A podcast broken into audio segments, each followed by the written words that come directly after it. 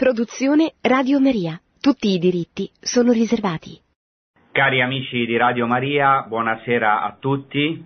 Innanzitutto eh, voglio dirvi che abbiamo nella Chiesa Latina di Gerusalemme, nel Patriarcato di Gerusalemme dei Latini, un nuovo amministratore apostolico dopo che Monsignor Fuad Tual, il patriarca precedente eh, dei Latini, patriarca di Gerusalemme, ha concluso il suo mandato, anche siamo grati a lui, abbiamo un nuovo vescovo che è amministratore apostolico del Patriarcato Latino di Gerusalemme, che si chiama Monsignor Pier Battista Pizzaballa, che è italiano di Bergamo, di un paese vicino Bergamo, di Cologno, e che era già stato custode eh, di Terra Santa, perché è un padre francescano che è stato proprio eh, poche settimane fa consacrato vescovo, noi come seminario siamo anche andati, abbiamo avuto la gioia di partecipare alla sua consacrazione episcopale, ha una grande esperienza perché è stato per tanti anni custode di Terra Santa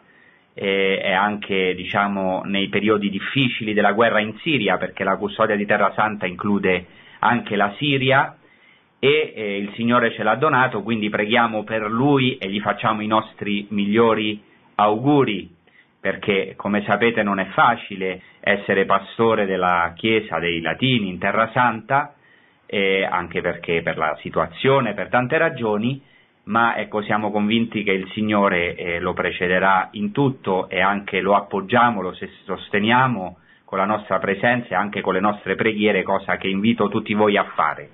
Dopo diciamo questa notizia vorrei eh, oggi trattare della vocazione dei primi discepoli, dei primi quattro discepoli lungo il lago di Galilea, ecco questa chiamata, prima chiamata che fa Gesù Cristo secondo il Vangelo di Matteo e il Vangelo di Marco. Infatti il Vangelo di Matteo e il Vangelo di Marco riportano la chiamata dei primi quattro discepoli lungo il mare di Galilea, mentre il Vangelo di Luca si sofferma piuttosto al capitolo 5, Luca, qui, Luca 5, sulla chiamata di Pietro e poi anche degli altri, ma si sofferma sulla figura di Pietro. Noi abbiamo già, chi di voi ha avuto l'occasione, si ricorda di ascoltare una delle mie puntate precedenti, abbiamo già trattato eh, della chiamata dei primi discepoli secondo Giovanni, eh, nel luogo dove Giovanni il Battista eh, battezzava, nel deserto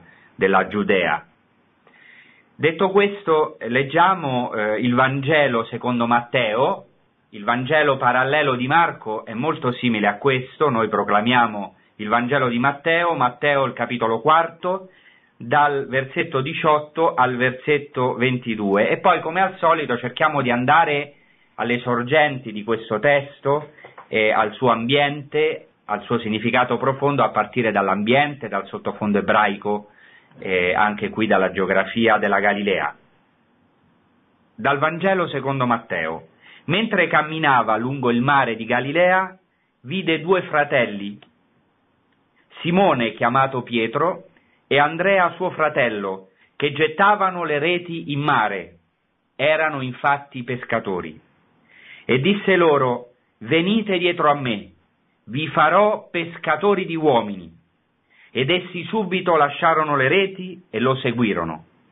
Andando oltre vide altri due fratelli, Giacomo, figlio di Zebedeo, Giovanni suo fratello, che nella barca insieme a Zebedeo loro padre riparavano le reti. E li chiamò, ed essi subito lasciarono la loro lasciarono la barca e il loro padre e lo seguirono. Innanzitutto in questo Vangelo c'è un termine di grande importanza che usa Matteo che è passeggiando lungo il mare di Galilea. Qui è tradotto dalla nuova traduzione della CEI, mentre camminava lungo il mare di Galilea, potremmo dire però anche mentre passeggiava lungo il mare di, Ga- di Galilea. Si usa il verbo in greco peripateo, passeggiare, camminare, mentre il Vangelo di Marco usa il verbo eh, il participio paragon che significa passando lungo il mare di Galilea. E già eh, l'altra volta ho sottolineato il fatto che Gesù è colui che passa il vero ebreo, diciamo così, perché la radice corrispondente ebraica, passare, si dice in ebraico avar, si dice appunto, eh, significa passare, oltrepassare, e da questa radice avar, passare, oltrepassare, viene il termine ebreo, in ebraico ivri. L'ebreo è colui che passa, è l'uomo della Pasqua. Gesù compie questa, diciamo, profezia o questo mistero nascosto indicato in questo nome, è lui veramente l'ebreo, cioè l'uomo della Pasqua, colui che passa. Ma Matteo usa un altro termine, anche molto interessante, che è il termine in greco peripateo, cioè passeggiare. Gesù passeggia e qui c'è subito una cosa molto interessante. Una delle prime cose che fa Dio nell'Antico Testamento, dopo che Adamo ed Eva, quindi dopo che l'uomo e la donna si sono persi nel loro peccato, seguendo la loro volontà, la prima cosa che fa Dio, se noi leggiamo Genesi 3, è proprio passeggiare. In ebraico si usa un participio, mithalech, dal verbo halach, che significa passeggiare. Si dice che e Adamo ed Eva, Genesi 3 si dice che Adamo ed Eva udirono il rumore dei passi del Signore Dio che passeggiava nel giardino alla brezza del giorno.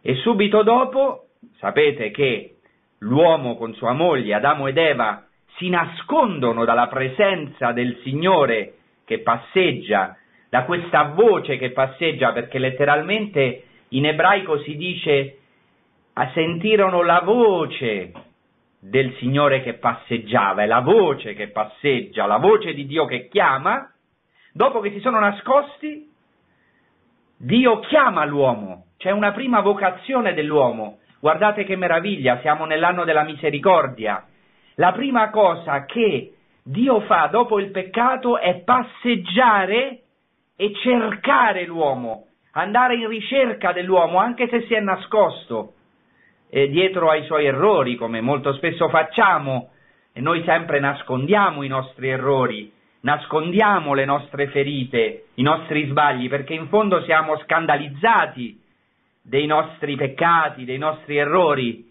Ma ecco che Dio che ci conosce viene incontro all'uomo con immensa misericordia e lo cerca e gli fa una domanda, gli chiede dove sei, dove sei?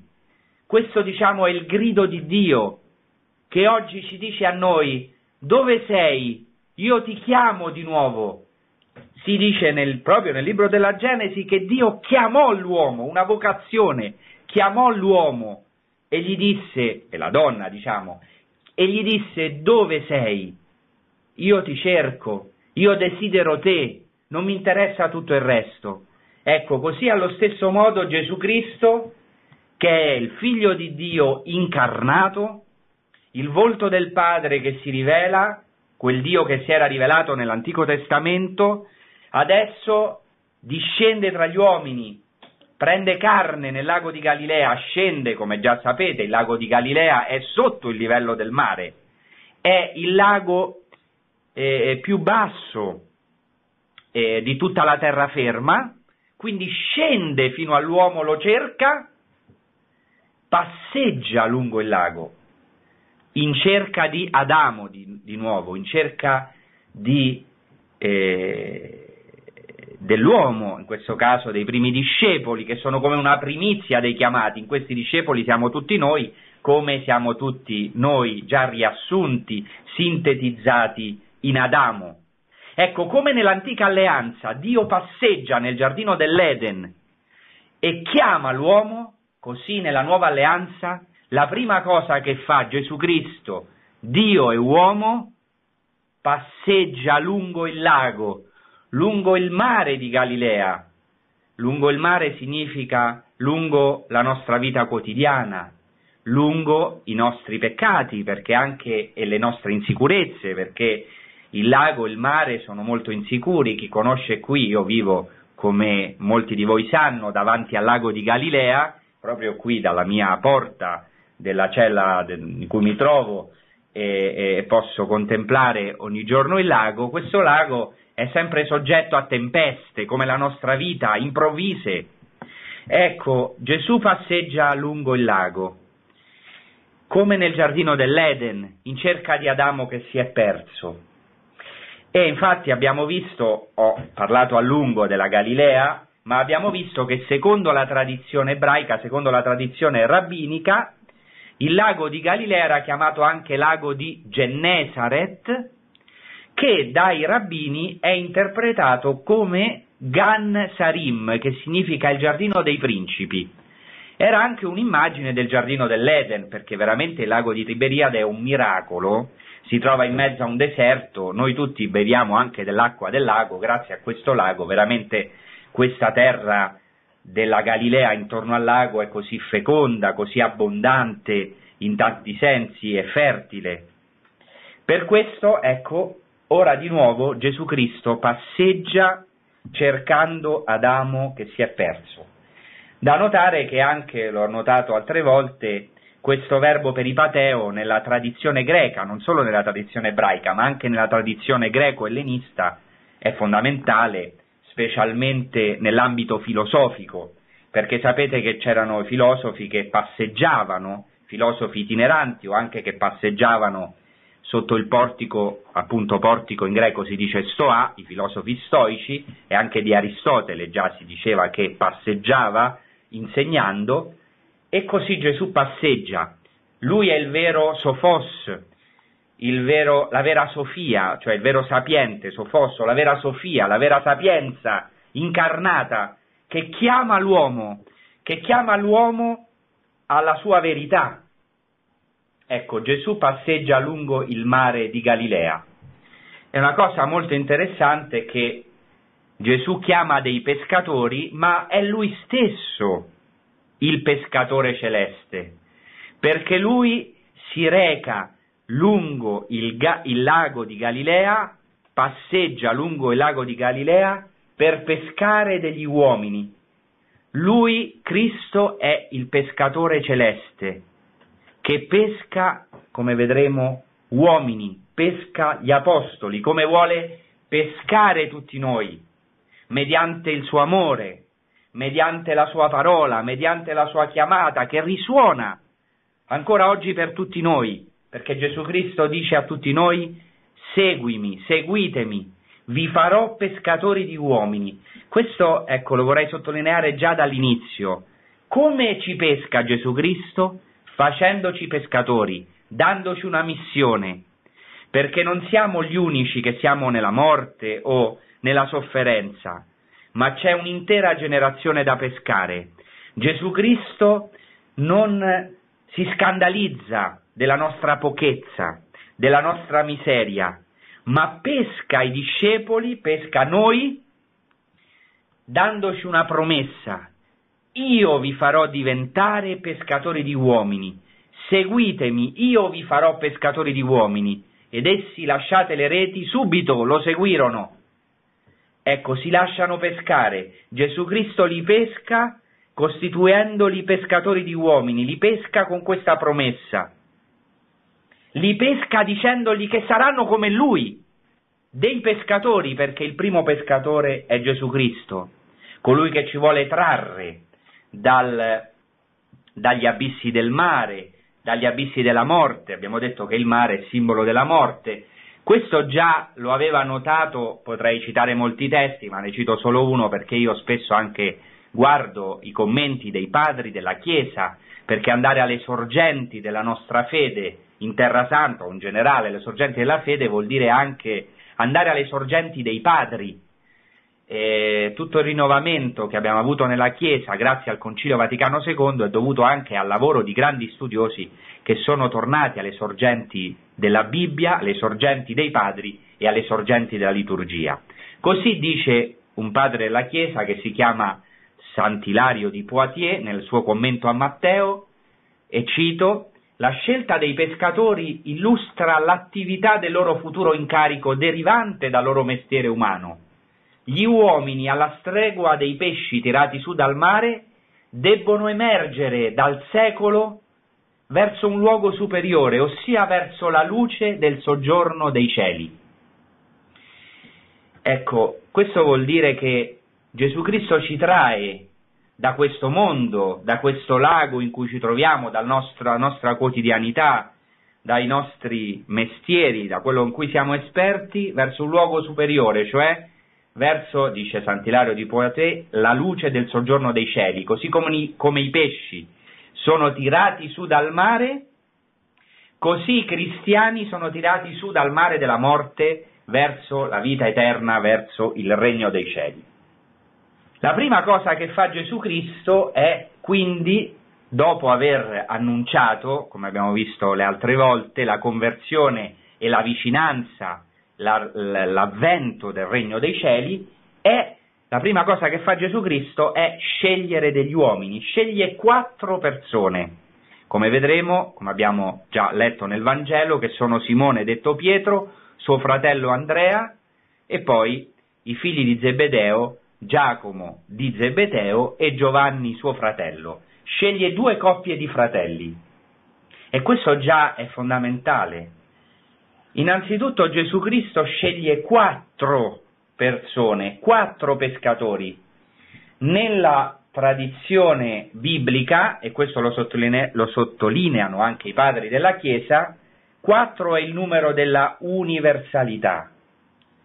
Gesù Cristo sta già pensando a tutti gli uomini, sta già pensando alla Chiesa, per questo non sceglie persone singole, come per esempio aveva fatto Elia con Eliseo, anche se sappiamo che anche Elia aveva una cerchia di discepoli, eh, non aveva solo Eliseo, ma nell'Antico Testamento si narra la chiamata di Eliseo che lascia il suo lavoro, era un contadino, stava arando i buoi e segue Elia. Gesù Cristo eh, in questo senso eh, rappresenta una novità, sceglie già una comunità, perché non possiamo seguire Gesù Cristo senza una comunità, non possiamo Gesù, seguire Gesù Cristo senza fratelli e senza sorelle, cioè senza una chiesa. Ecco perché sceglie due coppie di fratelli. Sceglie dei pescatori, dice che passeggiando lungo il mare della Galilea vide due fratelli, Simone chiamato Pietro e Andrea suo fratello, che gettavano re- le reti in mare. Erano infatti pescatori. Sceglie questi primi. Il primo chiamato è proprio Simone. In ebraico questo nome è Shimon, che viene dalla radice Shama. Forse penso che tutti voi conoscete il canto o la preghiera meglio dello Shema Israele, anche lo abbiamo messo come sigla iniziale, la regia lo ha messo come sigla iniziale, Shema Israel vuol dire ascolta Israele. Il nome Shimon, Simone, viene da questa radice, ascoltare. Interessante che il primo uomo che chiama, che chiama Gesù Cristo è uno che ha nel suo nome l'ascolto e ha avuto questa grazia, poter ascoltare la voce di Dio, così come Adamo ha ascoltato la voce di Dio dopo la caduta e ha avuto paura e si è nascosto, nella nuova alleanza Simone colui che ascolta, Shimon, Shema, colui che ascolta, Pietro, sarà chiamato Pietro, Simon Pietro ha questa grazia, ascoltare la voce che è risuonata nella Galilea, la voce del figlio di Dio, che gli ha detto, ha detto a lui e a suo fratello, venite dietro di me, seguitemi. Ecco, mentre era intento al suo mestiere a praticare il suo mestiere di pescatore. Ecco, io mi auguro che anche noi oggi possiamo, e poi in tutta la nostra vita, ascoltare la voce di Dio, essere anche noi Simone, Shimon, colui che ascolta, Shama. Eh, bisogna anche notare che in ebraico questa radice ascoltare è di fondamentale importanza, tanto che obbedire alla voce di Dio, che è una conseguenza dell'ascolto, non ha un corrispettivo in ebraico, cioè obbedire si dice in ebraico shama be, cioè ascoltare in, be vuol dire in, cioè ascoltare in profondità. Pensate, in ebraico non esiste il verbo obbedire, diciamo così, ma si dice ascoltare dentro, ascoltare in, cioè avere una profondità di ascolto. E questo è molto interessante perché solo chi ha ascoltato veramente la voce di Dio può obbedire, in generale solo chi ha ascoltato può obbedire. Ecco, Simone è colui che ascolta. E viene detto Pietro, Petron, Simonaton legomenon Petron, in, in greco, e questo, diciamo, come sappiamo, il corrispettivo di questo nome eh, greco in aramaico è Kefa, Cefa, appunto che vuol dire roccia, che vuol dire pietra, e chiama suo fratello che si chiamava Andrea. Questo è molto interessante perché a differenza del nome Simone, il nome Andrea, sappiamo che Andrea era il primogenito, ehm, Andrea, il nome Andrea è un nome greco, perché dobbiamo capire, e questo l'ho spiegato altre volte, che ai tempi di Gesù già il sottofondo greco era molto presente, ecco perché è un nome greco che significa maschio, l'uomo virile, appunto dal termine greco aner andros che significa uomo, Andrea, l'uomo virile, che ha chiamato suo fratello. Nonostante Simone il secondo, però è messo per primo, secondo la tradizione biblica, e anche perché vedete che già si rispetta il primato di Pietro, che non è un'invenzione della Chiesa, ma che si trova già nei testi il primo che vede Gesù Cristo vide due fratelli, Simone chiamato Pietro e Andrea suo fratello. Quindi Gesù Cristo passeggia lungo il lago, la prima cosa che fa vede, vede due fratelli, il primo che vede è Pietro, è Simone chiamato Pietro e Andrea che è chiamato suo fratello, dovrebbe essere il contrario se Andrea è il primo, ma si lascia già qui il primato a Pietro primato che dopo Gesù Cristo, come sapete, gli eh, affiderà. Gettavano le reti in mare, erano infatti pescatori, erano intenti nel loro lavoro di gettare la rete nel mare, erano infatti pescatori. E su questo, diciamo, mh, particolare importante del fatto di chiamare dei pescatori ci fermeremo nella seconda parte eh, della trasmissione eh, perché diciamo, approfondiremo il significato dei pescatori nell'Antico Testamento, in generale nella tradizione ebraica. Ecco, tutto questo per poi, come al solito, eh, arrivare alla nostra vita, cioè a una attualizzazione della parola di Dio per noi. Bene, ora facciamo una breve pausa musicale. Grazie.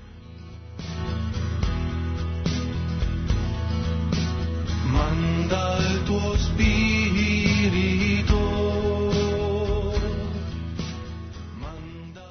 Nella prima parte della trasmissione abbiamo visto come Gesù passeggia lungo il mare della Galilea, lungo il lago della Galilea, quella Galilea che era stata umiliata nell'Antico Testamento, la Galilea chiamata delle genti, dei pagani, Glil Hagoim, era stata umiliata nel tempo dell'esilio, nel 734 a causa dell'invasione degli Assiri, ora questa Galilea, la Galilea delle genti, dei pagani, diventa gloriosa, è il luogo dell'incontro tra Dio e l'uomo, è come un secondo giardino dell'Eden.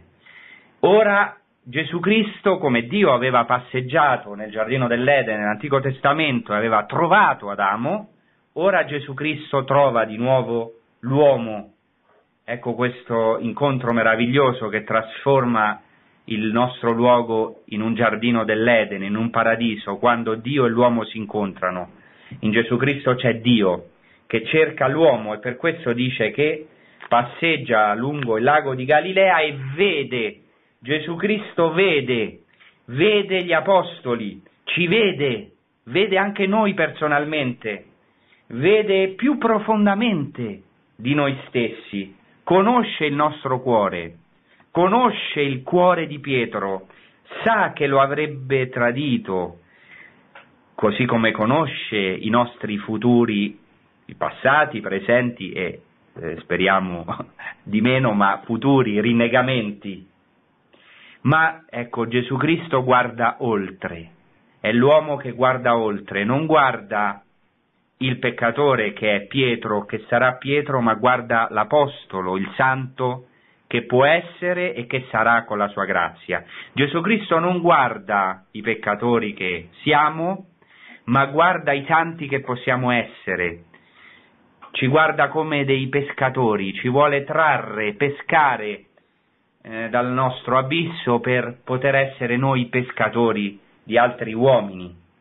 Abbiamo detto anche nella prima parte della trasmissione che Gesù Cristo sceglie quattro pescatori che sono una primizia di tutti gli uomini, quattro è il segno dell'universalità, quindi di Adamo ed Eva, di, di tutti gli uomini, e anche, eh, come sappiamo, sceglierà i dodici che rappresentano le dodici tribù di Israele, sono quindi la primizia del popolo santo, eh, sono la primizia della Chiesa. Come eh, diciamo, dice il Vangelo, il Vangelo nota che erano pescatori. Cosa dice l'Antico Testamento sui pescatori? L'Antico Testamento parla poco dei pescatori, ma ci sono due testi, eh, due parole che vorrei approfondire che per me eh, diciamo, sono molto illuminanti per entrare nel significato profondo, nel tesoro nascosto in questa chiamata dei primi discepoli lungo il lago di Galilea da parte di Gesù Cristo. Il primo testo è senz'altro Geremia 16. Vedendo un po' a questo capitolo di Geremia, innanzitutto c'è una chiamata di Dio a Geremia che gli dice non prendere moglie, non avere figli né figlie in questo luogo, perché ecco, eh, il profeta ha una missione, ha una missione che rappresenta, ecco, ehm, diciamo, una sofferenza personale molto grande, diciamo, una tragedia che dovrà vivere il profeta e anche perché è chiamato ad annunciare, annunciare. E dopo questo, non posso leggere tutto il testo, a Geremia 16, al, al versetto 14 eh, si annunziano i giorni futuri, i giorni escatologici. E dice così il profeta Geremia, Pertanto ecco verranno giorni, oracolo del Signore, nei quali non si dirà più per la vita del Signore che ha fatto uscire gli israeliti dalla terra d'Egitto, ma piuttosto per la vita del Signore che ha fatto uscire gli israeliti dalla terra del settentrione e da tutte le regioni dove li aveva dispersi, e io li ricondurrò nella loro terra che avevo concesso ai loro padri. Cioè si parla del ritorno dall'esilio e del raduno dei dispersi, di un'assemblea che si forma, come qui gli apostoli sono chiamati per radunare le genti, per essere pescatori di uomini, per radunare i dispersi di Israele, questa attenti che è la prima missione di Gesù Cristo.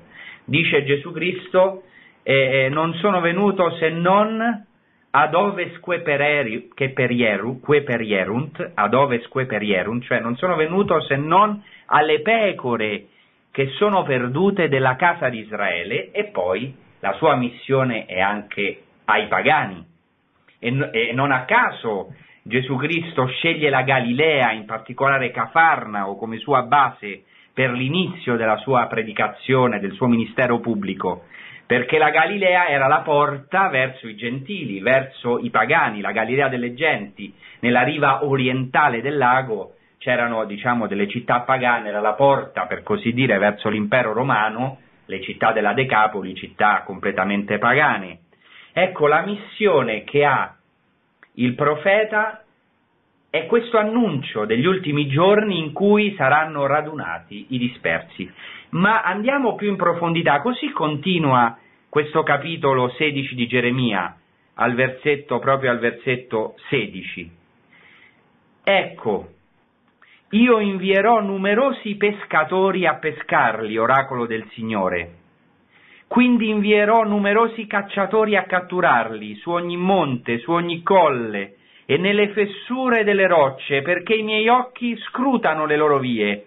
Ciò che fanno non può restare nascosto dinanzi a me, né si può occultare la loro iniquità davanti ai miei occhi.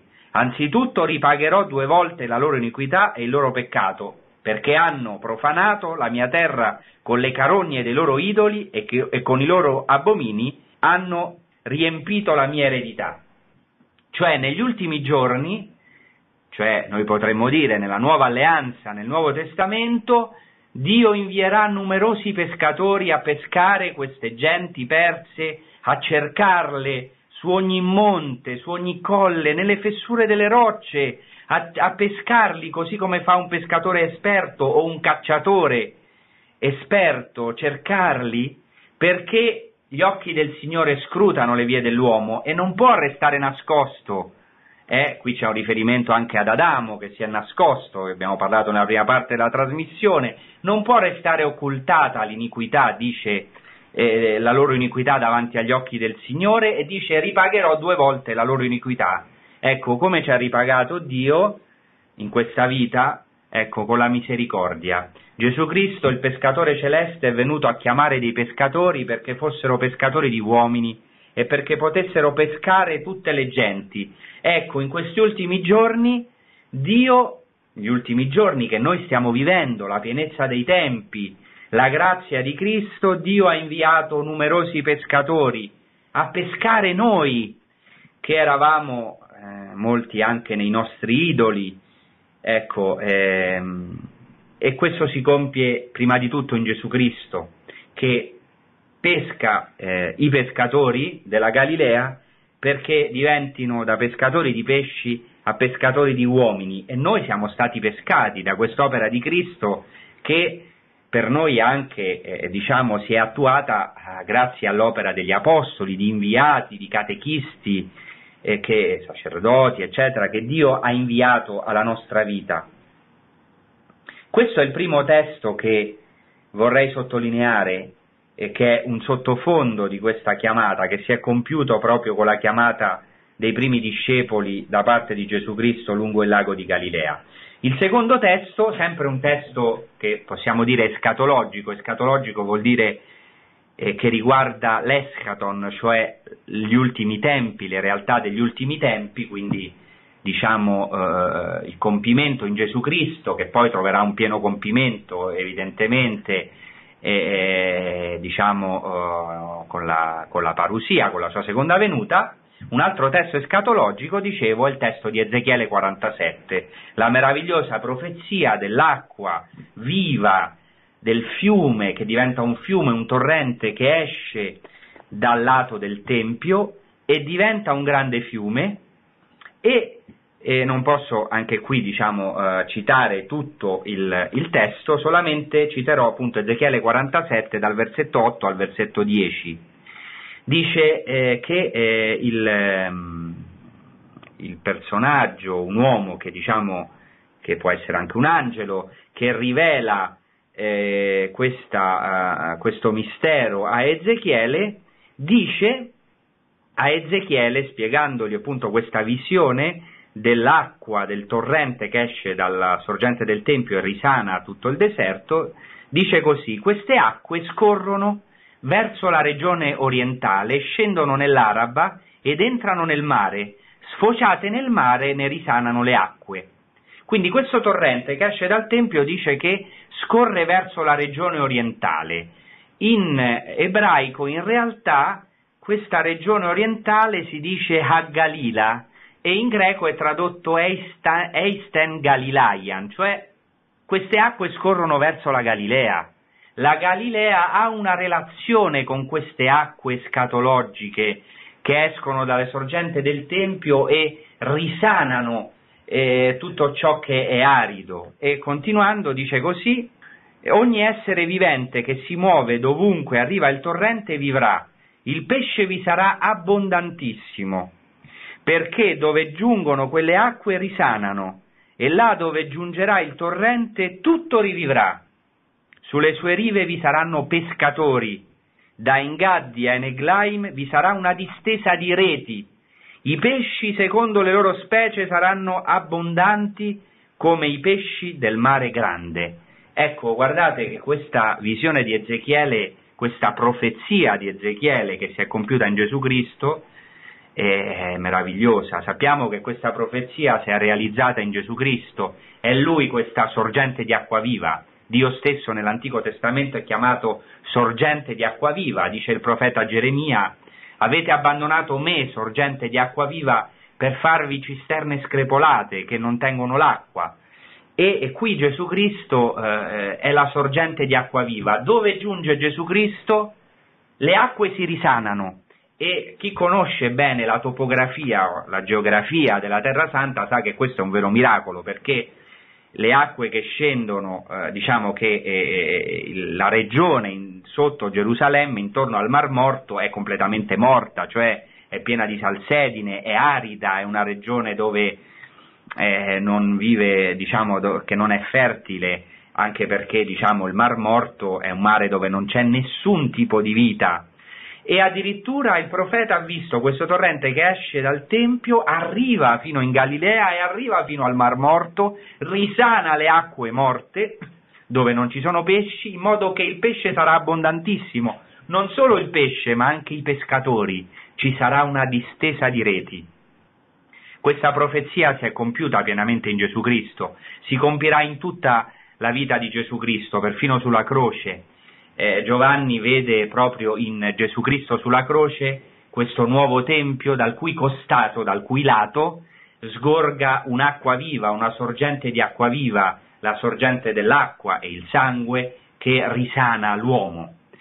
E, ma questo si è adempiuto anche in questa chiamata dei primi discepoli. La sorgente di acqua viva, Gesù Cristo stesso, arriva nella vita di questi uomini, che erano dei pescatori, pescatori della Galilea, e, e fa nascere l'abbondanza. Infatti i, questi pescatori sperimenteranno l'abbondanza, anche di pesce, perché faranno delle pesche miracolose e quindi continueranno, diciamo, in, al- in alcuni casi a-, a essere pescatori di pesci, ma come un segno, perché queste pesche miracolose che fanno sono un segno dell'evangelizzazione, della quantità dei pesci nuovi, cioè degli uomini che Dio ha deciso di far cadere nella loro rete, secondo la profezia di Ezechiele che dice, ecco, sulle sue rive, sulle rive di questo fiume di acqua viva che noi sappiamo che è il Messia, è Cristo, ci saranno dei pescatori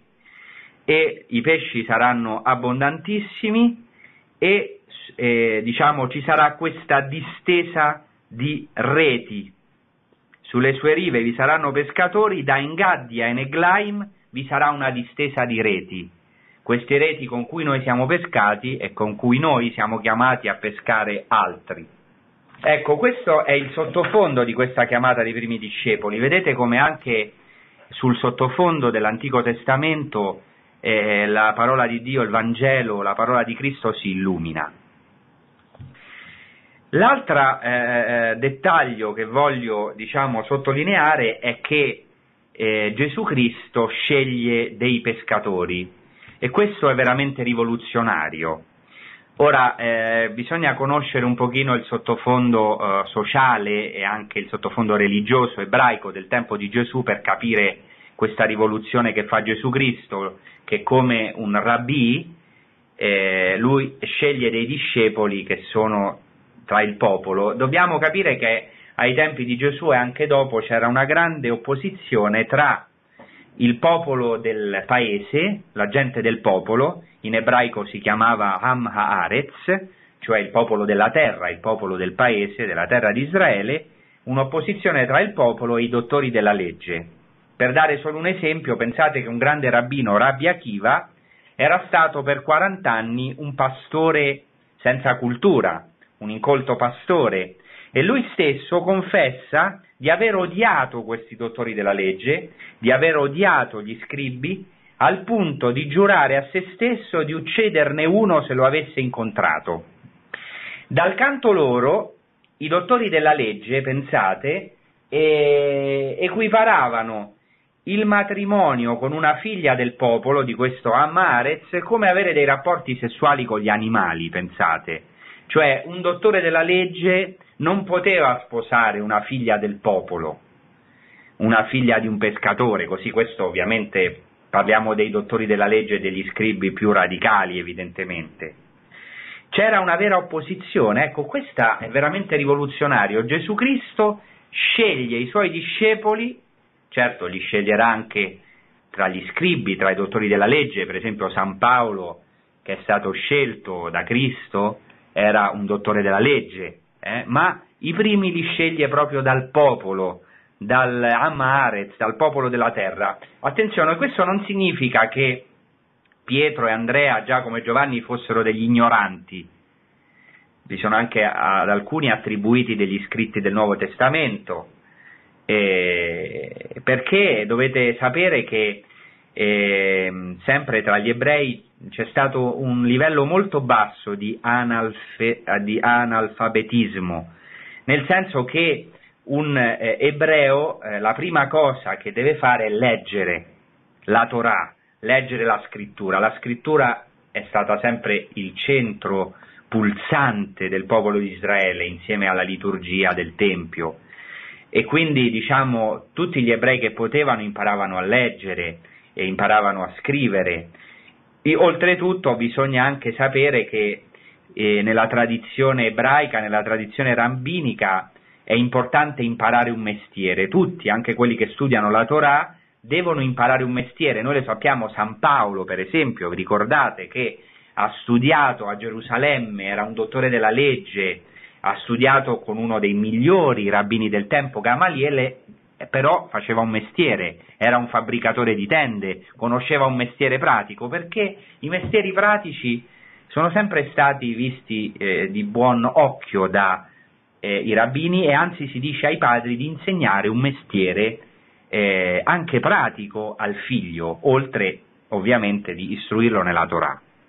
E infatti anche Gesù eh, diciamo, era figlio del carpentiere, figlio di Giuseppe e con tutta probabilità ha imparato il mestiere da, da suo padre putativo, cioè da Giuseppe. Quindi non vuol dire che fossero dei pescatori ignoranti o che fossero dei poveri pescatori, poverissimi. Questo non lo dice il Vangelo, anzi nel Vangelo che abbiamo proclamato si dice che Giacomo e Giovanni lasciano il loro padre nella barca con i servi o con i mercenari, cioè probabilmente avevano un'azienda di pesca che poteva essere anche Florida perché eh, diciamo, eh, de, uno dei mestieri più importanti, cioè più importanti, uno dei mestieri che eh, diciamo, avevano, eh, davano un certo, un certo reddito nel, nel, al tempo di Gesù in Galilea era, eh, era il pescatore. ovviamente questo non vuol dire che appartenevano alla classe alta, diciamo, ma non che necessariamente fossero poveri, ma quello che è veramente rivoluzionario è che Gesù Cristo sceglie, sceglie eh, gente del popolo, dell'Amma Arez, li sceglie, come abbiamo detto, per essere pescatori eh, di uomini, e dice Gesù Cristo, d'ora in poi, seguitemi, d'ora in poi vi farò pescatori di uomini. In greco eh, questa espressione seguitemi in realtà è deute o che letteralmente significa forza dietro di me. Gesù Cristo li chiama dietro di sé, li chiama la sua sequela, a seguirlo. Questa è un'espressione importante perché quando eh, eh vi ricordate, dopo la confessione di Pietro, quando eh, eh, Pietro dice a Gesù Cristo, e c'è l'annuncio della passione da parte di Gesù Cristo, e Pietro eh, dice a Gesù Cristo questo non ti accadrà mai, tu non morirai, non soffrirai, eh, Gesù Cristo dice a Pietro eh, vai, normalmente è, è, tradotto vai via da me Satana, e via da me Satana perché tu non parli secondo Dio ma secondo gli uomini. In realtà eh, in greco eh, questo eh, termine è torna dietro di me, perché mi sei passato avanti? Vade retro in latino, cioè torna dietro, vai dietro di me, ti sei dimenticato, adesso tu mi vuoi insegnare che io non devo soffrire, ti sei dimenticato che io ti ho chiamato dietro di me. Ecco, gli apostoli sono chiamati ad andare dietro e cominceranno un cammino. Da questo lago di Galilea, da, dalla Galilea, saranno chiamati a seguire i passi del Messia. Nella tradizione ebraica, l'abbiamo visto in altre puntate, eh, si parla spesso di Ikvot HaMashiach, dei passi del Messia, le orme del Messia. Saranno chiamati a seguire le orme del Messia. Gesù sarà sempre quello che li precederà. Ecco, Gesù Cristo li precede, lui stesso dice, dopo la mia resurrezione io vi precederò in Galilea. e da questo lago di Galilea sono partiti per un'avventura fino agli estremi confini della terra conosciuta e ecco sempre seguendo le orme luminose di Gesù Cristo e entrano, come abbiamo detto, diciamo, Gesù Cristo li pesca con una promessa, diventano pescatori di uomini ed entrano in una, in una nuova barca, che è la barca della Chiesa, che è la comunione degli Apostoli. Ecco, la barca è un simbolo molto importante.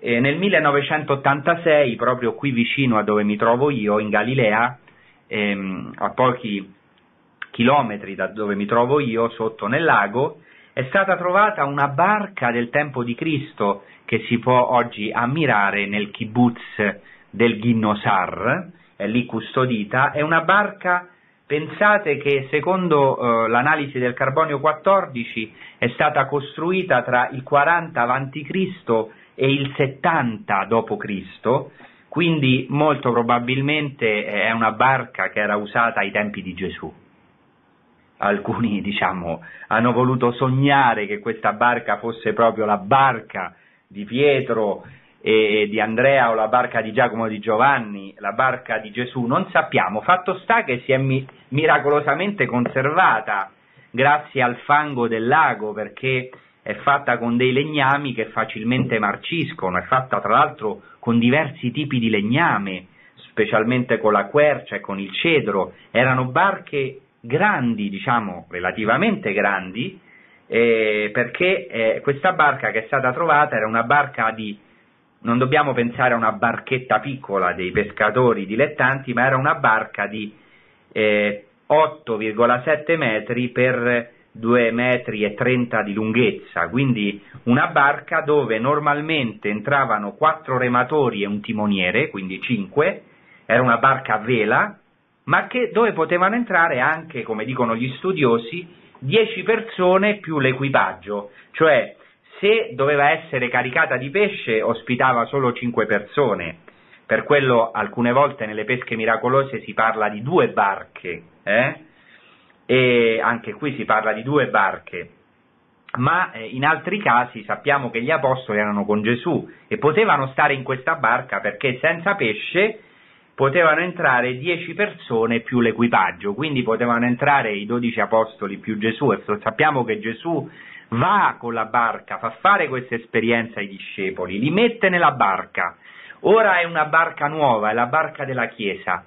La barca infatti nei primi tempi del cristianesimo è stato immagine della Chiesa, Mol- spesso nelle catacombe viene rappresentata una barca a vela, eh, che è immagine della Chiesa, la barca che deve solcare il mare di questo mondo. La barca della Chiesa, come la nostra vita e come anche la Chiesa, deve attraversare delle tempeste. Non ci scandalizziamo delle tempeste che attraversa la Chiesa, dei problemi, delle diverse correnti che sballottano la Chiesa, come in questo momento. Non ci spaventiamo delle tempeste che diciamo, eh, la nostra barca deve attraversare, perché sono esperienze necessarie. Gesù Cristo addirittura spingerà gli apostoli tutti insieme in questa barca perché vadano incontro a questa tempesta. In un'altra occasione c'è stata una tempesta e Gesù dormiva nella barca. In questa barca, in mezzo al lago, anche se dorme, c'è Gesù Cristo nella barca della Chiesa. Gesù Cristo mette gli apostoli, ha messo noi in questa barca dove a volte lui dorme anche per provare la nostra fede, per testare la nostra fede, per cui quando gli apostoli si spaventano, dice Gesù Cristo, dov'è la vostra fede? Perché siete così paurosi? Non avete ancora fede? Ecco la barca, questo è il primo simbolo che ho voluto analizzare. L'altro simbolo è il simbolo del pesce. Non a caso Gesù Cristo sceglie dei pescatori non a caso abbiamo parlato anche della profezia di Ezechiele che parla dell'abbondanza di pesce, non a caso Gesù costituisce i suoi discepoli, i suoi primi apostoli pescatori e quindi simboleggia l'uomo, gli uomini come dei pesci, cioè prende eh, il pesce come simbolo degli uomini che devono essere pescati. Questo simbolo del pesce è antichissimo, Pensate che nella Chiesa primitiva è più antico della croce, è già un simbolo che si trova nell'ebraismo e poi è ripreso nel cristianesimo ed è, pensate, un simbolo più antico del simbolo della croce, del segno della croce. Faccio alcuni esempi. I padri della Chiesa hanno visto in Gesù eh, il grande pesce, per così dire. Tertulliano, per esempio, nel De Baptismo, eh, numero uno, Tertulliano è un grande scrittore ecclesiastico, mh, mm, eh, dice che Gesù è il grande pesce, cioè colui che è emerso dal mare della morte, è un simbolo anche battesimale. Come Gesù Cristo è stato nel più profondo del mare ed è risuscitato, è emerso dalle acque del mare della morte, così i cristiani in Cristo sono pescati dal mare della morte alla luce, alla vita vera, come abbiamo visto nel testo del Padre della Chiesa che abbiamo citato prima di Sant'Ilario. Nella benedizione, questo è un, già un simbolo ebraico, vorrei concludere in questi ultimi cinque mi- minuti, è un simbolo ebraico perché è molto interessante che nella benedizione che fa il patriarca Giacobbe a Efraim e Manasse, eh, usa eh, proprio eh, l'espressione pesca, eh, eh, in riferimento ai pesci. In Genesi 48,16 si dice in ebraico Veidgu larov bekeretz haaretz. Si moltiplicano i figli, sottinteso i figli di Efraim e Manasse, in grande numero in mezzo a loro. E si usa questo verbo moltiplicarsi in realtà alla radice di pesce, cioè si moltiplicano come i pesci.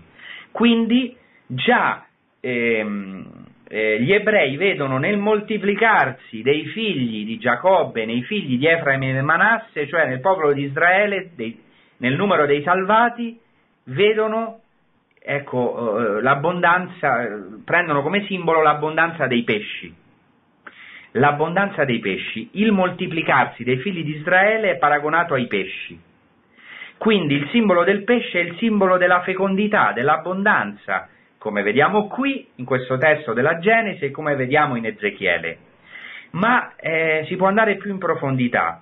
Il simbolo del pesce è presente anche nel libro di Tobia, dove grazie al pesce, eh, diciamo, ehm, bruciando il fegato e il cuore del pesce, viene cacciato il demonio che affligge Sara, e grazie a questo eh, Tobia potrà sposare Sara e unirsi a lei, e anche attraverso il pesce, il fiele che c'è nel pesce, viene eh, guarita la cecità di, eh, del padre di Tobia, che è Tobia, un po' la storia di Tobia che ora non posso riassumere, ma quello che voglio dire è che questo pesce che è così importante nel libro di Tobia e che guarisce dagli attacchi del demonio e dalla cecità è un simbolo di Cristo. È lui veramente questo pesce che guarisce dal demonio e guarisce dalla cecità. Quindi il pesce è simbolo della fecondità e è, è anche simbolo della risurrezione. Questo è molto chiaro nell'Antico Testamento nel libro di Giona,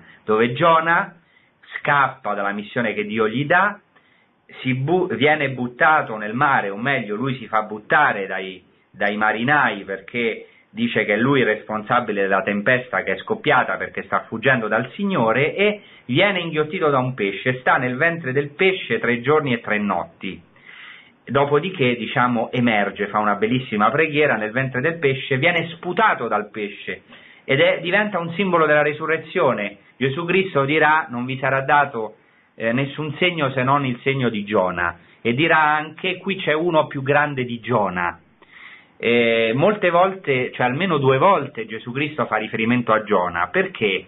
Perché Giona era l'unico profeta che veniva dalla Galilea, era anche lui della tribù di Zabulon, secondo la tradizione, proprio come Gesù è di Nazareth, eh, diciamo della tribù, viveva a Nazareth, è della tribù di Zabulon. E, e quindi diciamo Gesù Cristo spesso si accosta a Giona, quindi questa storia di Giona era molto importante per lui. Giona è probabilmente l'unico profeta della Galilea e per questo tra l'altro gli scribi si sono sbagliati quando hanno detto a Gesù studia e vedrai, eh, cioè quando hanno detto a, a, a, a Nicodemo studia e, non, e, non, eh, e vedrai che non viene un profeta della Galilea. Ma ora voglio, diciamo, concludere con questo simbolismo del pesce, un simbolismo importante per i rabbini anche.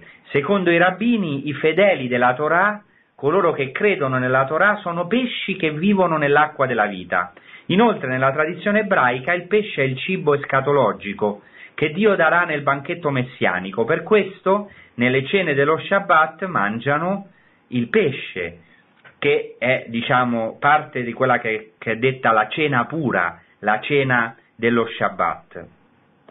Ecco, e ci sarebbero molte cose, poi sappiamo che anche eh, Gesù Cristo eh, è associato al pesce dai padri della Chiesa perché la parola pesce in ebraico ichtius, ichtius significa pesce, è in realtà un acrostico, cioè eh, eh, le iniziali di questa parola in greco eh, corrispondono alla frase Jesus Christos Theu Huios Soter, Gesù Cristo, figlio di Dio Salvatore. Quindi i padri della Chiesa faranno del pesce il simbolo per eccellenza di Gesù Cristo perché contiene il, numero, il, il, il nome di Gesù Cristo. E allora questo è anche importante per noi, per la nostra vita.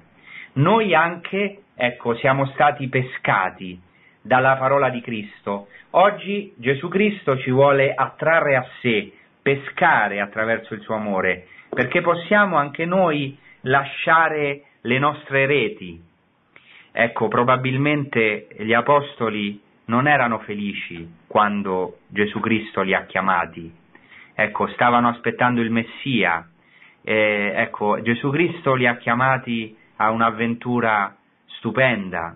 Oggi Gesù Cristo ci chiama, ancora la sua voce risuona anche attraverso dei pescatori concreti che Dio ci dà. Ascoltiamo questa voce, lasciamoci pescare da Lui, perché anche noi possiamo diventare pescatori di uomini.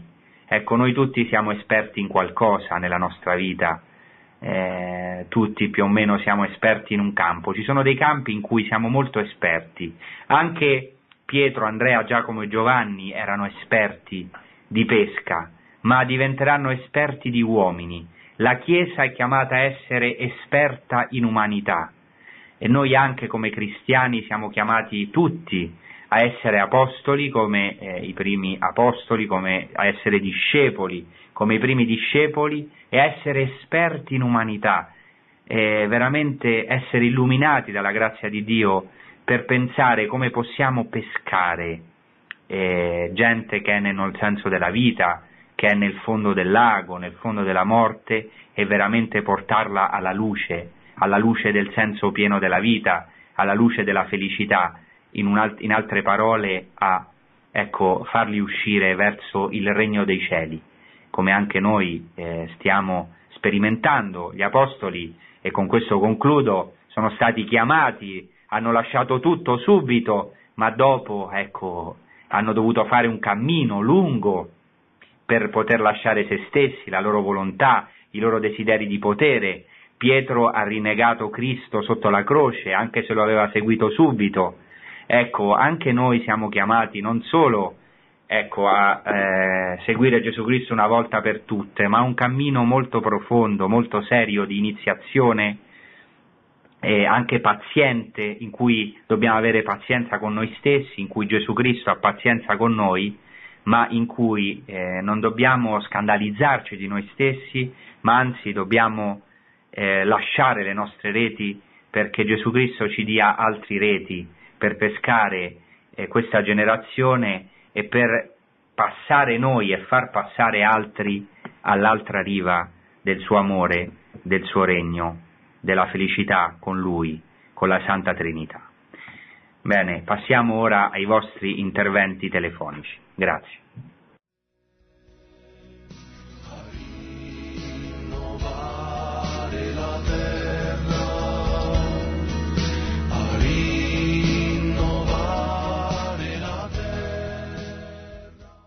Pronto? Pronto, buonasera. Io Buonasera. sono Franca dall'Abruzzo. Senta, Sì. mh, ho mh, due domandine da farle molto brevi. Comunque volevo ringraziarla per la trasmissione perché la sua voce mi ha ispirato molta tranquillità. Grazie. Allora, Grazie. senta, la prima domandina è questa. per qual motivo, perché nella cultura ebraica il mare è simbolo di morte? Ecco, e poi una seconda osservazione. Oggi diffondere il Vangelo e parlare di Dio, almeno nel mio caso, mi ha tirato derisioni di leggio. In che modo parlare di Cristo ai lontani? Come fare, come essere pescatore di uomini in una società così ostile dove rema tutto contro? Ecco, reverendo, io la ringrazio, eh, le faccio i miei migliori auguri, un saluto a tutti gli ascoltatori. L'ascolto per radio, grazie. Bene, gra- ringrazio Franca, la signora Franca perché mi eh, dà la possibilità di precisare. Diciamo che nella Bibbia in generale l'acqua è simbolo eh, di morte ma anche di vita, eh? questo è un simbolo importante, quindi non solo di morte ma anche di vita. È chiaro che anche nella tradizione ebraica il mare è, è, diciamo, è cantato anche per la sua bellezza, per esempio c'è una benedizione anche che si fa speciale davanti al mare, ma evidentemente il mare, sempre essendo infido, è simbolo del pericolo, dell'instabilità e anche della morte, perché evidentemente nel mare si può anche affogare, quindi c'è questa ambivalenza il simbolo dell'acqua. La seconda domanda è più difficile, cioè in che modo parlare di Cristo ai lontani. Ecco, la prima cosa che voglio dire è che eh, la prima cosa è amare, amare i peccatori, amare i lontani, capire che eh, diciamo, le loro sofferenze sono le nostre sofferenze che eh, anche il lontano, più lontano, il peccatore più incallito ha speranza ed è assetato, in fondo a una sete di Cristo, che lo manifesti o no. Ecco, sapere che Gesù Cristo ci precede sempre. Soprattutto eh, penso che sia fondamentale dire la nostra esperienza, più che fare discorsi moralistici o bigotti, fare un annuncio, cioè raccontando la nostra esperienza, come anche per esempio San Paolo fa, anche la, la, propria esperienza di peccatore e di come Dio ci ha amato quando eravamo peccatori, ma avere fiducia nello Spirito Santo, sapere che Dio ci precede, non avere paura anche del rifiuto e soprattutto, e questo però è un discorso più ampio, trovare un linguaggio nuovo che sia un linguaggio esistenziale. In questo ci aiutano anche i carismi nuovi che nascono nella Chiesa perché possiamo trovare anche una sintesi cherigmatica, cioè di annuncio esistenziale che possa veramente toccare i lontani. Bene, passiamo prossima, al prossimo intervento telefonico. Pronto? Don Francesco, buonasera, mi chiamo Marco e chiamo dalla provincia di Treviso. Sì. E dunque io le vorrei, beh, le domande sarebbero tante, cerco di riassumerle un po' in una, insomma. Sì. Ma io eh, ho un po' avuto a che fare con la cultura ebraica, con eh, ciò che pensano i rabbini, ma eh, cioè, la cristianità tende sempre a dire, non so, questa cosa in realtà rappresenta eh, quest'altra cosa, oppure tipo appunto i pesci piuttosto che la, il roveto ardente che in ebraico non c'è, perché se ne vuol dire cresta rocciosa e non roveto ardente, ma quello rappresenta l'amore di Dio, no? cioè, ci si tende sempre a, a, a dire che una certa cosa ne rappresenta un'altra. Ma allora perché per i rabbini, per esempio, per il mondo ebraico, intanto tutto l'Antico Testamento per loro è fantasia e che dicono che non ci sono prove storiche dell'esistenza di, di questo Gesù, addirittura ci sono certi che dicono che la Bibbia dei 70 scritta in greco è una tragedia per l'umanità.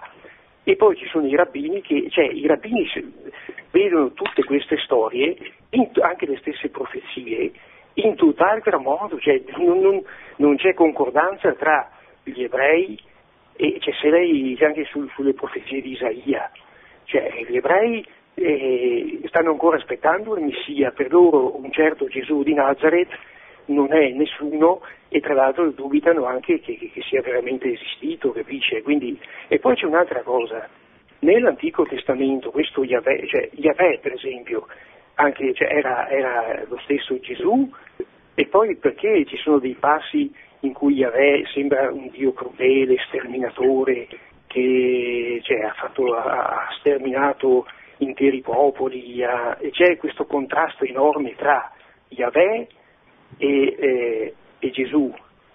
E queste sono varie domande che così mi sono posto, insomma, e vorrei saperne qualcosa di più se mi può rispondere. Grazie. Eh, bene, eh, le domande sono parecchie. Diciamo, prima cosa che devo dire è che c'è una grande varietà nel pensiero dei rabbini e anche degli ebrei, c'è un, diciamo, un po' di tutto. Eh?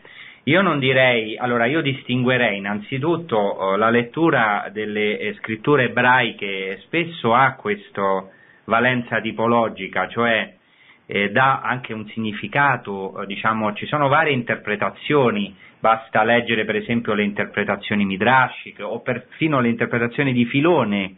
Filone era un ebreo che eh, interpretava allegoricamente già l'Antico Testamento, quindi queste interpretazioni, che poi anche faranno i padri della Chiesa, hanno una consonanza con il modo di leggere delle scritture ebraico, molto più di quello che si pensa. Io diciamo, ho studiato parecchio la letteratura rabbinica, soprattutto la letteratura targumica, e eh, devo dire che ci sono diciamo, questi collegamenti. Diverso è per Gesù Cristo, è normale che gli ebrei, eh, alcuni considerano storica la figura di Gesù, ma non riconoscono in Gesù il Messia, altri ne negano l'esistenza. Eh, questo mi sembra normale, diciamo così, da parte di un ebreo eh, che non crede e anche che alcune profezie le, trascura, cioè le trascurano nel, o se non le trascurano diciamo non gli danno l'importanza che gli diamo noi cristiani, come pensate per esempio eh, eh, eh il canti del servo de, del Signore, dove si dice appunto, si fa la descrizione di, del servo che viene maltrattato, disprezzato, che subirà flagelli, eccetera. È chiaro che nel momento in cui gli ebrei non possono riconoscere in Gesù il Messia, evidentemente non solo danno meno rilevanza, ma cercano di, eh, diciamo, non eliminare, ma mettere un po' sotto silenzio le interpretazioni.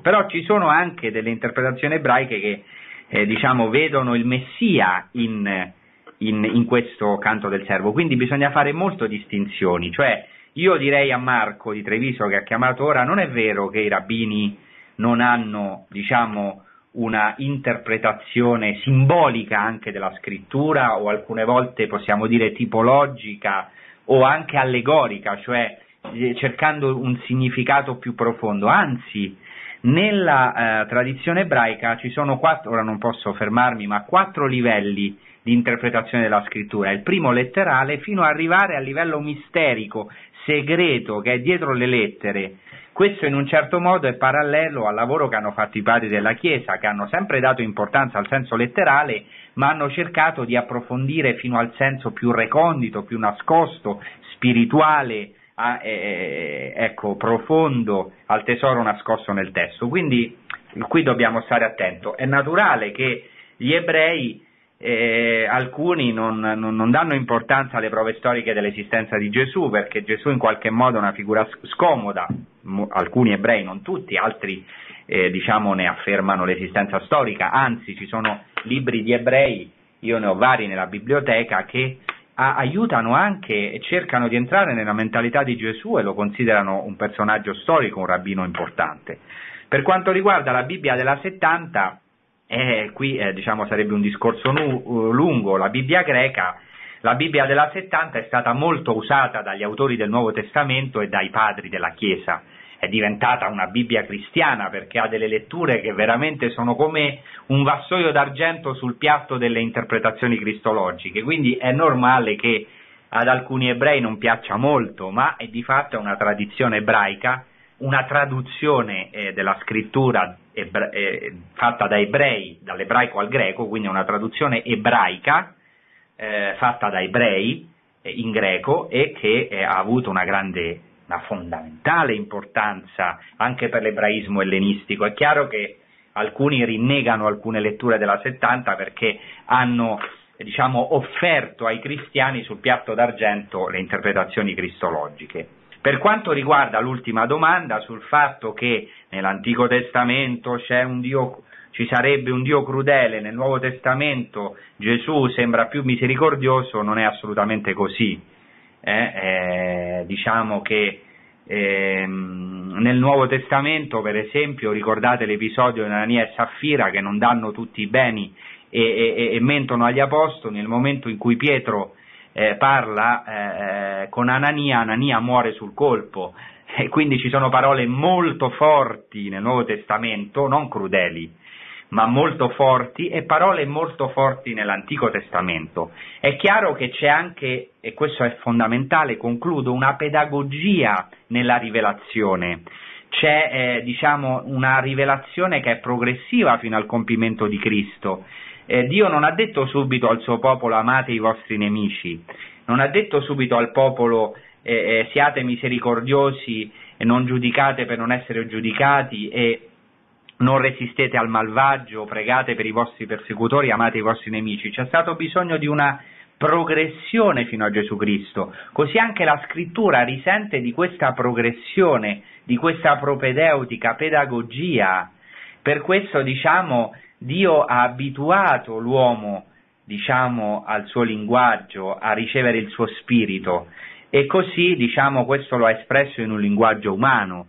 Quindi nell'Antico Testamento possiamo anche trovare delle forme che poi vengono, diciamo, completate e, e, e specificate e, e, raggiungono il suo pieno compimento in Gesù Cristo. Oltretutto noi diciamo di molti di, dei, dei passi dell'Antico Testamento, delle guerre eccetera, ne diamo anche un'interpretazione spirituale alla luce di Cristo, perché Cristo è la chiave di interpretazione di tutte le scritture, anche del, dell'Antico Testamento.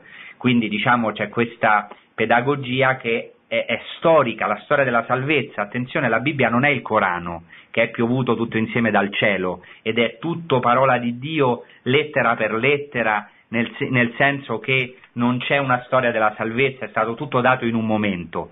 Eh, secondo, eh, diciamo, secondo l'Islam. Per noi la Bibbia è parola di Dio, certamente, ma c'è una storia della salvezza che Dio fa, c'è una, una propedeutica, una pedagogia, perché Dio è un padre che aiuta eh, diciamo, eh, il suo popolo a crescere fino alla statura adulta.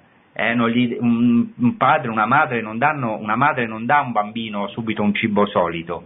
Ecco, c'è questa propedeutica. Io spero di aver risposto, ovviamente le domande erano tante e di tale ampiezza che non, non potevo rispondere se non così in breve. Spero che sia sufficiente. Passiamo pross- al prossimo intervento. Sì, eh, buonasera Reverendo. Eh, niente, io, io, volevo ringraziare Dio, volevo ringraziare anche lei, eh, perché poco fa accendendo la radio mh, mm, mi sono colpite alcune parole che diceva lei e poi ora diciamo ho continuato a seguirla.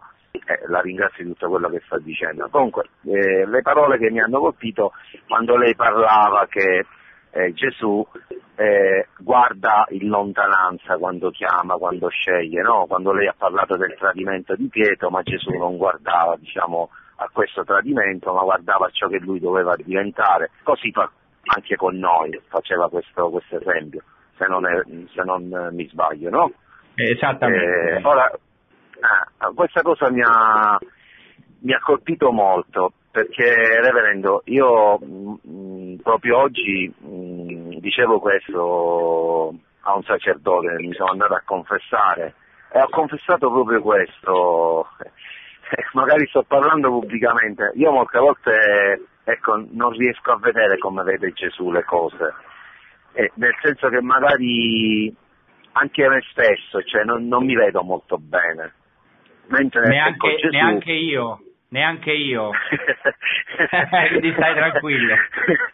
ecco, per questo, per questo mi ha colpito eh, Dico, eh, mentre Gesù eh, ci vede ehm, ciò che noi, ecco, come diceva lei, Reverendo, c'è la santità, i santi che noi possiamo diventare. Mentre molte volte io vedo sempre il male, vedo sempre il peccato, e questa cosa no, molte volte mi fa paura, questa cosa quando lei l'ha detto Reverendo mi ha colpito molto, cioè ha suscitato in me, infatti ho preso subito il telefono, cioè, no ma io voglio chiamarlo un attimo. E poi ha detto anche tante altre cose, però dico questa era la cosa che mi ha Bene, veramente... Grazie.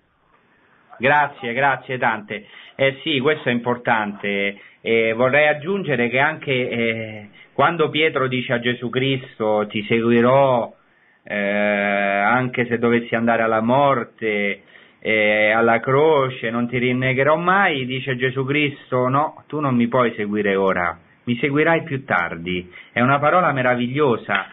Gli dice nello stesso tempo, tu non sarai capace di seguirmi, no? Io so che tu mi rinnegherai, ma più tardi mi seguirai. Eh, guardate che meraviglia, già lì c'è tutta la misericordia. Questo prima del rinnegamento. Gesù Cristo dice a Pietro, tu non mi puoi seguire così con questo tuo orgoglio, con questo tuo pensiero che tu sei capace da solo di seguirmi, ma dopo mi seguirai, non ti preoccupare, mi seguirai e infatti lo ha seguito fino a, a, a dare il sangue. Meravigliosa la figura di Pietro. Secondo la tradizione cristiana, fino all'ultimo momento è voluto scappare, anche al momento del suo martirio.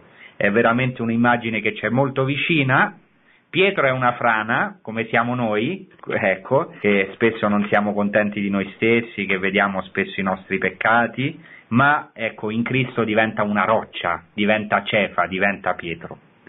Bene. Eh, buonasera, eh, reverendo, eh, sono, mi chiamo Adriana, chiamo dalla Puglia e devo ringraziarla perché tutto quello che ha detto, io sono appena ritornata dalla Terra Santa il 13 settembre, il 13 di questo mese, sono stata Ah, guidata da, da un bravissimo sacerdote, Don Francesco Piazzolla, che insegna teologia a Gerusalemme e ci ha Ah, lo conosco, lo conosco. ma bravissimo proprio, eh, è stato proprio intenso, pieno, pieno, pieno e devo ringraziare il Signore, veramente tutto quello che lei ha detto stasera, io adesso lo sto vivendo perché il Signore proprio eh, lì mi ha parlato, mi ha detto fidati di me, io sono partita con problemi che non, non si capisce, comunque eh, il Signore mi ha detto fidati di me, fidati di me, ha detto il Signore. Grazie, grazie tante di questo intervento. Ascoltiamo l'ultimissimo intervento. Pronto? Io sono Floriana di Pavona. Allora volevo dire una cosa, che conosco tutta la sua storia, nel senso che io ho avuto per catechisti il suo papà e la sua mamma. Sono commossa. Sono stata commossa perché sto facendo il cammino, sono alla terza alle elezioni ormai. E diciamo sono stata anche otto anni fuori, da- ho litigato col Padre Eterno per un periodo e sono entrata con la coda tra le gambe, perché è difficile essere profeti nella propria casa. Mi scusi le lacrime che mi scendono perché mm, ma so proprio io una pignuolosa, so io così. Bene, I bene, figli sono- non, riesco, non riesco assolutamente, assolutamente a farli rientrare nel cammino, hanno preso altre vie, altre strade, che mi fanno molto soffrire. Bene, bene, sono molto contento, abbi fiducia e mi rallegro molto. Anche mio papà è, è andato in cielo, è morto proprio qui in Terra Santa e quindi io spero che anche pregherà per noi, anche per te Adriana. Ebbene, ehm, eh, con questo siamo eh, in chiusura, vi ringrazio eh, per la vostra attenzione, vi auguro un buon proseguimento con i programmi di Radio Maria. Produzione Radio Maria. Tutti i diritti sono riservati.